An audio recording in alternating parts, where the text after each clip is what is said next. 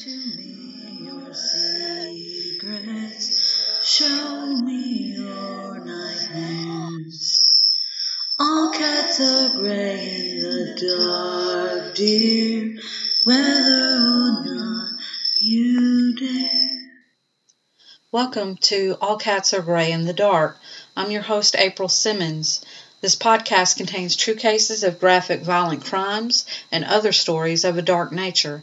Please be advised that due to the subject matter and violent, sometimes sexual content and obscene language, this podcast is not for children or the faint of heart. Hello! Welcome to the first episode of All Cats Are Gray in the Dark. And today we have my friend Sahara with us. Say hello, Sahara. Hello. You just reminded me of Mrs. Doubtfire. Really? Hello. hello there. Well, hello dear. hey, whatever works. A Southern Mrs. Doubtfire, maybe? Yes, Um, definitely. And we also get to find out today if two redheads is one too many. Never. no, never, no, enough. never. Never enough. You Um, can never have too many redheads in one room together. Uh, and we have some interesting stories for you today through Sahara. Um, first off, tell us a little bit about yourself. I am 44 years old. I am a widow of three years and recently married again. And I have a brilliant daughter who is even smarter than I am, who I happily homeschool. Awesome. Um, one of the biggest reason that I have you here today is because you have a story from your youth that I found very interesting and that I think people who listen to this, if anybody listens to this, No, it's just us. it's just us, but we find it inter- interesting anyway. Um, you ran away from home. What? Well, we how wasn't were really you? running away. We just decided, a group of friends and I decided that it would be a really fun and not so stupid idea to go hitchhiking across the country. Um, we call it backpacking with no purpose. So we all grabbed backpacks and we struck out walking and ended up hitchhiking across the country. Um, and how old were you? 17. Seventeen. And this Thinking that I was actually an adult when Yeah. I was definitely not. And around what age, uh, like around what time period was this? It was, I can tell you exactly, it was January of 1993. It was one month before I turned 18. Awesome. Uh, so tell us a little, little bit about where did, where did y'all go and what happened along this trip?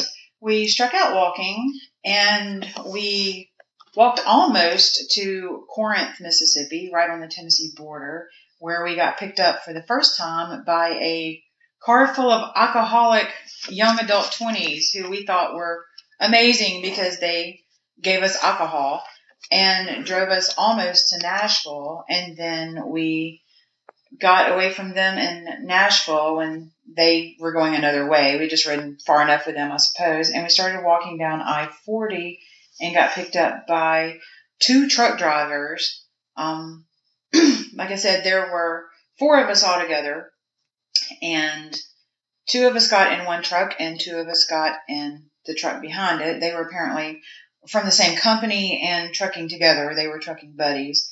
And they took us all the way up to Henryville, Indiana. And in Henryville, Indiana, uh, they were separating, so we just all rode with one of them and rode from Henryville, Indiana to Lansing, Michigan.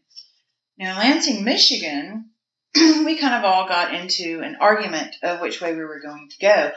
I wanted to come back south or west, and they did not. They were not ready to come back home. So, after this huge argument between my friends and I, I decided, again, in all my stupidity, that it would be a good idea to separate from them and go hitchhiking by myself. So we were at a truck stop and I basically told them farewell and fuck off and found another ride. And I left before they did and they kept trying to make up with me and telling me that they were sorry because they didn't want me to go off by myself. And stubborn me decided that I just didn't want to have anything to do with them again. So I got in the truck with another truck driver and off we went. Um, they had just run out of diesel fuel at that truck stop and they were um, about to refill up the tanks, but he decided he wanted to go on anyway to the next truck stop down the road. So, which was only about five miles down the road. So he seemed to be in a bit of a hurry. So we got to the next truck stop and something didn't feel right just in that few miles of riding with him. His truck smelled extremely odd. To this day, even being a mortician, um, I'm a mortician, by the way, I have never smelled anything like it before. I, it's almost compar- comparable to decomp, but not really. I, cannot pinpoint that smell. To this day, I've, I've never smelled it since, and, and I have no idea what it was, but his truck just smelled really, really funny. He talked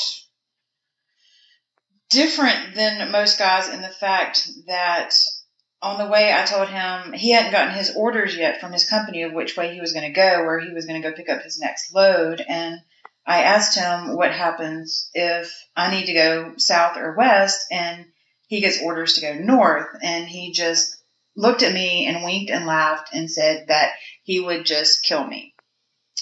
I just laughed with him, not thinking anything of it. Just, yeah, okay. But something just seemed really off about him to the point that when we got to the truck stop down the road a little bit, I decided that it was time for me to depart from his truck. And I'd gotten scared enough that I just told him that I needed to go to the bathroom real quick. And I left my backpack in the back of his truck, in the cab of his truck, and went in and essentially hid in the bathroom until he was gone and he left um, I left I left my backpack in the back of his truck. and then I went up and told the cashier what was going on, that I was hitchhiking and that I was a little bit scared and that I left everything I owned in my backpack in the back of this cab and she had some friends who were truckers there who gave me a ride out of the truck stop that I felt much safer with because the cashier knew them. And I made my way on back through the country and, and got back home about two weeks later, safe and sound. Ah, and so how long went by before you saw his face on the news? It was about three to four years later. If that, it was, yeah, it, I'm going to say it was about three years later. Um, around 95, 96, I had completely forgotten about him and how creepy he was and, and what he said to me. I've laughed about it with friends after I got back home, telling them about all my adventures out on the road. And then um, watching the news, suddenly his face popped up, and it's a face I'll never remember or, or never forget. I'm sorry, it's just one of those, you know, familiar faces, but because of the way he was and his creepiness, the minute I saw his face on the news, I was like, oh my God, I rode with that guy. I know that guy. And he ended up being a very prolific serial killer who killed, they know of eight women and estimated up to 185 women that they could not prove, but that he boasted about, kind of like some serial killers do. But they were able to prove that he killed eight of them. And um, I called the FBI because that's what my friends told me that I should probably do. And they came down and talked with me, and after interviewing me, told me that I was a very lucky girl.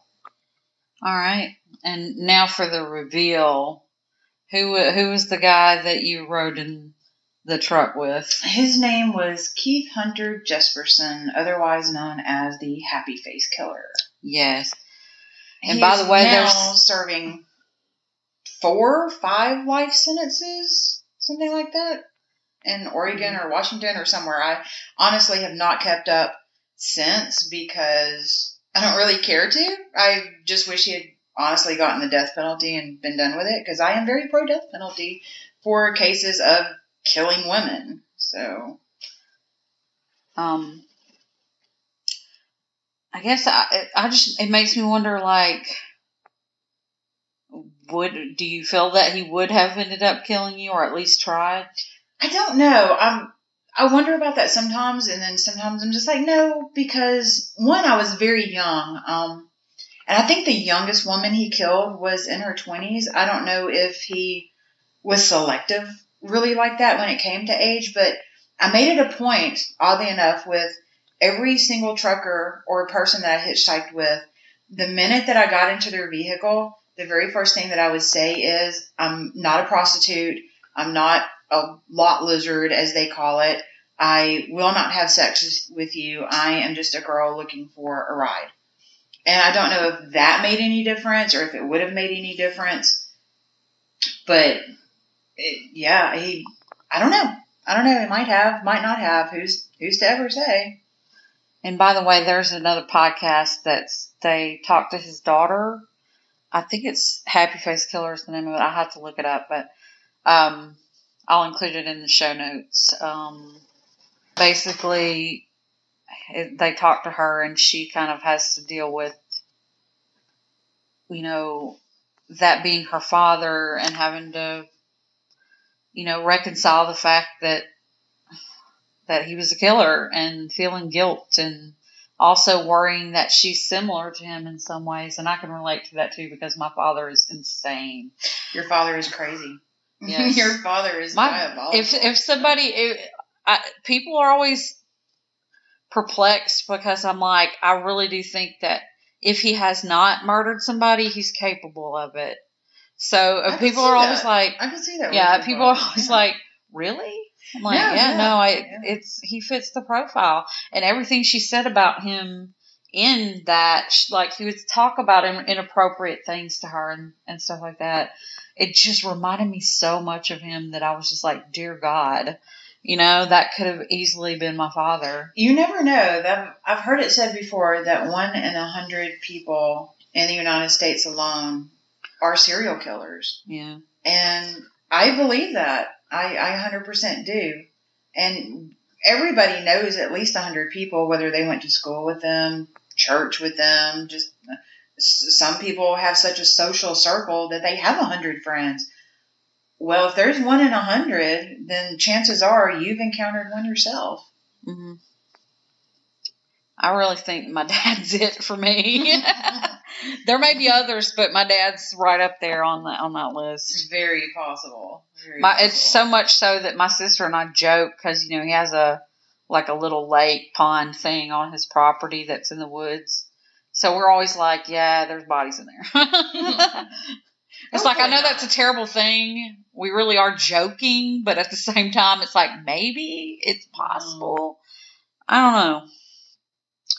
Um, also today you, you mentioned earlier, which was a great segue, that you used to be a mortician for a while. I was, yes. Um, I was a mortician until my husband became terminally ill, and I had to quit working full time to take care of him and our daughter at the same time. He was diagnosed with early onset Alzheimer's and dementia when I was eight months pregnant with our daughter, and um, very fast progressing. He had the same disease that the comedian Robin Williams had, and within the first year of diagnosis, he really had no clue who we were. So um, I had to quit my career to essentially take care of him until his passing three years ago. But I enjoyed my work, loved my career, um, might even go back to it someday when my child is older. I've always kind of had it on the back burner that I will go back to it in the next few years, maybe when she's a teenager. Hmm. Um, so what got you into, like, what made you decide to become a mortician? My grandmother passed away on my 21st birthday, and I went to her funeral, of course, and looking at her in the casket, she died essentially of old age. She was 81. Um, she smoked two cartons of cigarettes a week. She, it's a wonder that she lived as long as she did. Um, but looking at her in the casket, she didn't look right. Whoever did the embalming job on her did a terrible job. And it made me think that I could do better, that I would want more for other families. I wouldn't want other families to look at their deceased loved ones in a casket and think like I did, if that doesn't look like her, she doesn't look right, they need to fix this. So I decided that I would just become the fixer myself and decided to go to mortuary school.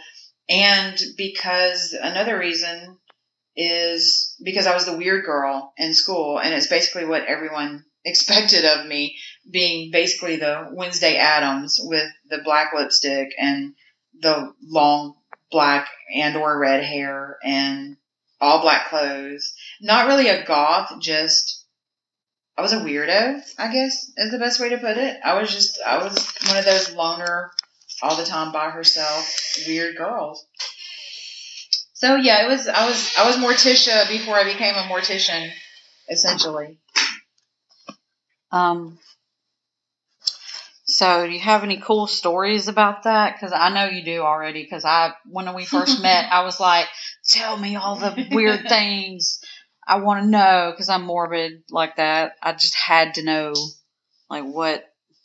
There's some great ones. I I embalmed a minister one time that had "Love Lifted Me" tattooed on the shaft of his penis, which was just absolutely fantastic to me. That of of all the things that he would have that. Um, and then there was uh, a case of someone who died in the heat of the summer, 105 degrees or so, with no air conditioning, and had very little or no family, and he um, essentially melted. We went to recover the body, and when we, when we went to pick it up, he just completely fell apart. Ugh. Yeah, that was that was pretty bad. That was probably Yeah, just- my worst case. That's a terrible mental picture. that was I can't imagine. that was awful. There was no open casket on that one. I did do an open casket one time though with someone who was decapitated and I sewed their head back on. So that was that was one of my most proudest jobs that I did was was being able to give that person's loved ones an open casket so that they could view them and uh, and see them once more. Um, let's take a quick break, right quick, and we'll be back after probably an ad or something.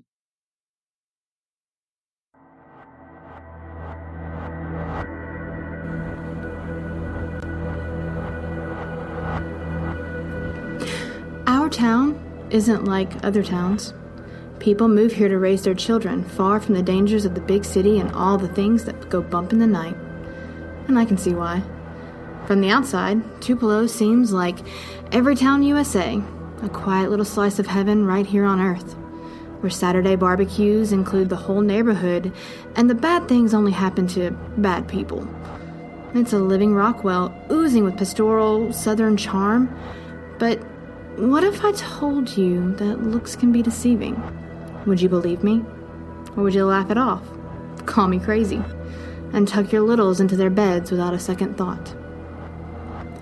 Well, maybe you should listen, at least for a moment, to the other side of the story. Because I can tell you one thing your family is not safe here. You are not safe. Tupelo isn't a Rockwell, it's an Orwell, and I intend to expose the dark underbelly of this town if it's the last thing I do. And it just might be. I'm your hostess, Sarah Locke, and this is City Secrets. All right, we're back. Um, so finish up telling us a little bit more about when you were a mortician for a while. It's um, it's a job. Someone's got to do it. Um, the hardest cases were, of course, children. You you never want to to get a child in, and um, I embalmed a fiance. I've embalmed my own husband when he passed away three years ago because there's no one else that I would have wanted doing that, and I You didn't promised trust him. anyone. I didn't. It's not that I didn't trust anyone. Morticians, most embalmers, and, and almost anyone who works in the funeral business are are trusting people. You'll get a few funeral homes that want to price jack on their prices for things, but all in all, um, most people in the funeral industry are there because they care and they want to help grieving families. Did you ever? You don't name any names, obviously, but did you ever come across any necrophiliacs? One, absolutely, yeah. In college, of all things, they um, didn't know. None of us knew, of course, at the time because he was just a college student. But years after, when when we had all graduated, he was a embalmer in a, in Mobile, Alabama, somewhere in Alabama. I don't remember where he went to, but he ended up getting arrested after he went to the emergency room and had chemical burns on his penis because he had apparently tried to have sex with a deceased person who he had already embalmed. And when you do that, um, you can get chemical burns from the formaldehyde and other chemicals that go into the body. So he learned the hard way and got got caught, which rightfully so he needed to because personally that's absolutely disgusting. Yeah, it's pretty fucked up. Um, I, I can't remember how many years ago it was, but there was that woman that was pretty much raping all the male cadavers that were coming through, and she's she's done interviews and stuff since then. She's got this tiny bit of popularity from it, just and I'm just like, why? It also makes me wonder. It. I don't think it. Well, one, they don't call it rape; it's desecration of a body usually. Yeah. Um, or sometimes they can say gross molestation, which I believe might be the case for her more so because uh, when it comes to and and this is just science based, um, a man who is deceased cannot get an erection unless there was a case of asphyxiation or strangulation at death. Um, deceased men just don't lay there with with erections and hard-ons. They it just doesn't happen. You there has to I've be heard blood of, flow. I've heard there. of cases where that's happened, but I, I guess that's probably rare, right, yeah. extremely rare. Um, also, you you were talking earlier about being kind of an outcast in your town. Um, tell us a little bit more about that. I think if there was a vote, I would be voted most popular at one time, but not for the right reasons. I was excommunicated from the biggest church in town for being labeled a satanic witch, which is hilarious to me because as as a lot of people know who study religion, Satanism and witchcraft aren't even in the same category. No, they're not. completely not opposite ends of the spectrum when it comes to Christianity and, and witchcraft or Satanism, but but yeah, th- there is a wide spectrum there between that. So yeah, I was the satanic witch. Um, so no more church for me, which was absolutely fine. Um, and yeah, um, oddly enough, though, being 44 years old now, looking at me, you would never tell that I was who I was back then. Everybody changes. People can change. Um, still that little girl at heart, the the weird one with the black lipstick and everything, but not so much so in looks anymore. Yeah, honestly, I mean, I used to, you you met me when I was kind of in my goth phase. I did. still, but like still the majority of my wardrobe is still black just because it's Oh, stylish. too. Well, it's but slimming. I'm also lazy. I like to wear I, I wear whatever's comfortable and bare Absolutely. and Yeah. clean. You know, I'm- it's a- like most of my wardrobe is still black, but it's black like rock band t-shirts. I'm more of a ripped jeans and, and rock tee. I, I guess I'm still stuck in the 80s in some aspects, but it's it's comfortable 80s and instead of the all black velvet and and shit like that. all right. I think we're gonna wrap it up. We're a little bit over the 20 minute mark, and I wanted to say thank you for being on my podcast. Absolutely. Um, I know it's the first episode. Maybe we can get more out of it. And also wanted to tell anybody that's listening to please give us some feedback because I would like to know if y'all want Sahara to come and be a co-host too. So let Oh, us know if, that. Yeah. if, if I'd been looking for a co-host and she said, "Oh, I'd do it," and I'm like, "Well, okay, maybe we should do that." I mean, two head two redheads are better than one, right? Something like that. That'd be a great name too. Two redheads are better than one.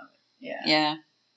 This is very pump wait, up the what- volume, you know, Yeah. which was my favorite movie. I even named my daughter after a character in that movie. What So did I'm you say our motto should be? Yeah, talk hard. yeah. talk hard. So that may that may end up being it. But um anyway, thanks for listening. Theme music and editing by me, April Simmons. You can reach me at mangledfairy at gmail.com if you have a question, comment, or would like to be a part of a future episode. Our Facebook fan page is facebook.com slash groups slash all cats are gray, and that's gray with an E. And my personal fan page is facebook.com slash April Simmons 19 and I would like to give a special thanks to our Tupelo for hosting us. And you can find them at facebook.com slash this is our Tupelo. Feedback is welcome. We apologize for the poor sound quality. Bear with us, we're still learning. And thanks for listening. All cats are gray dark.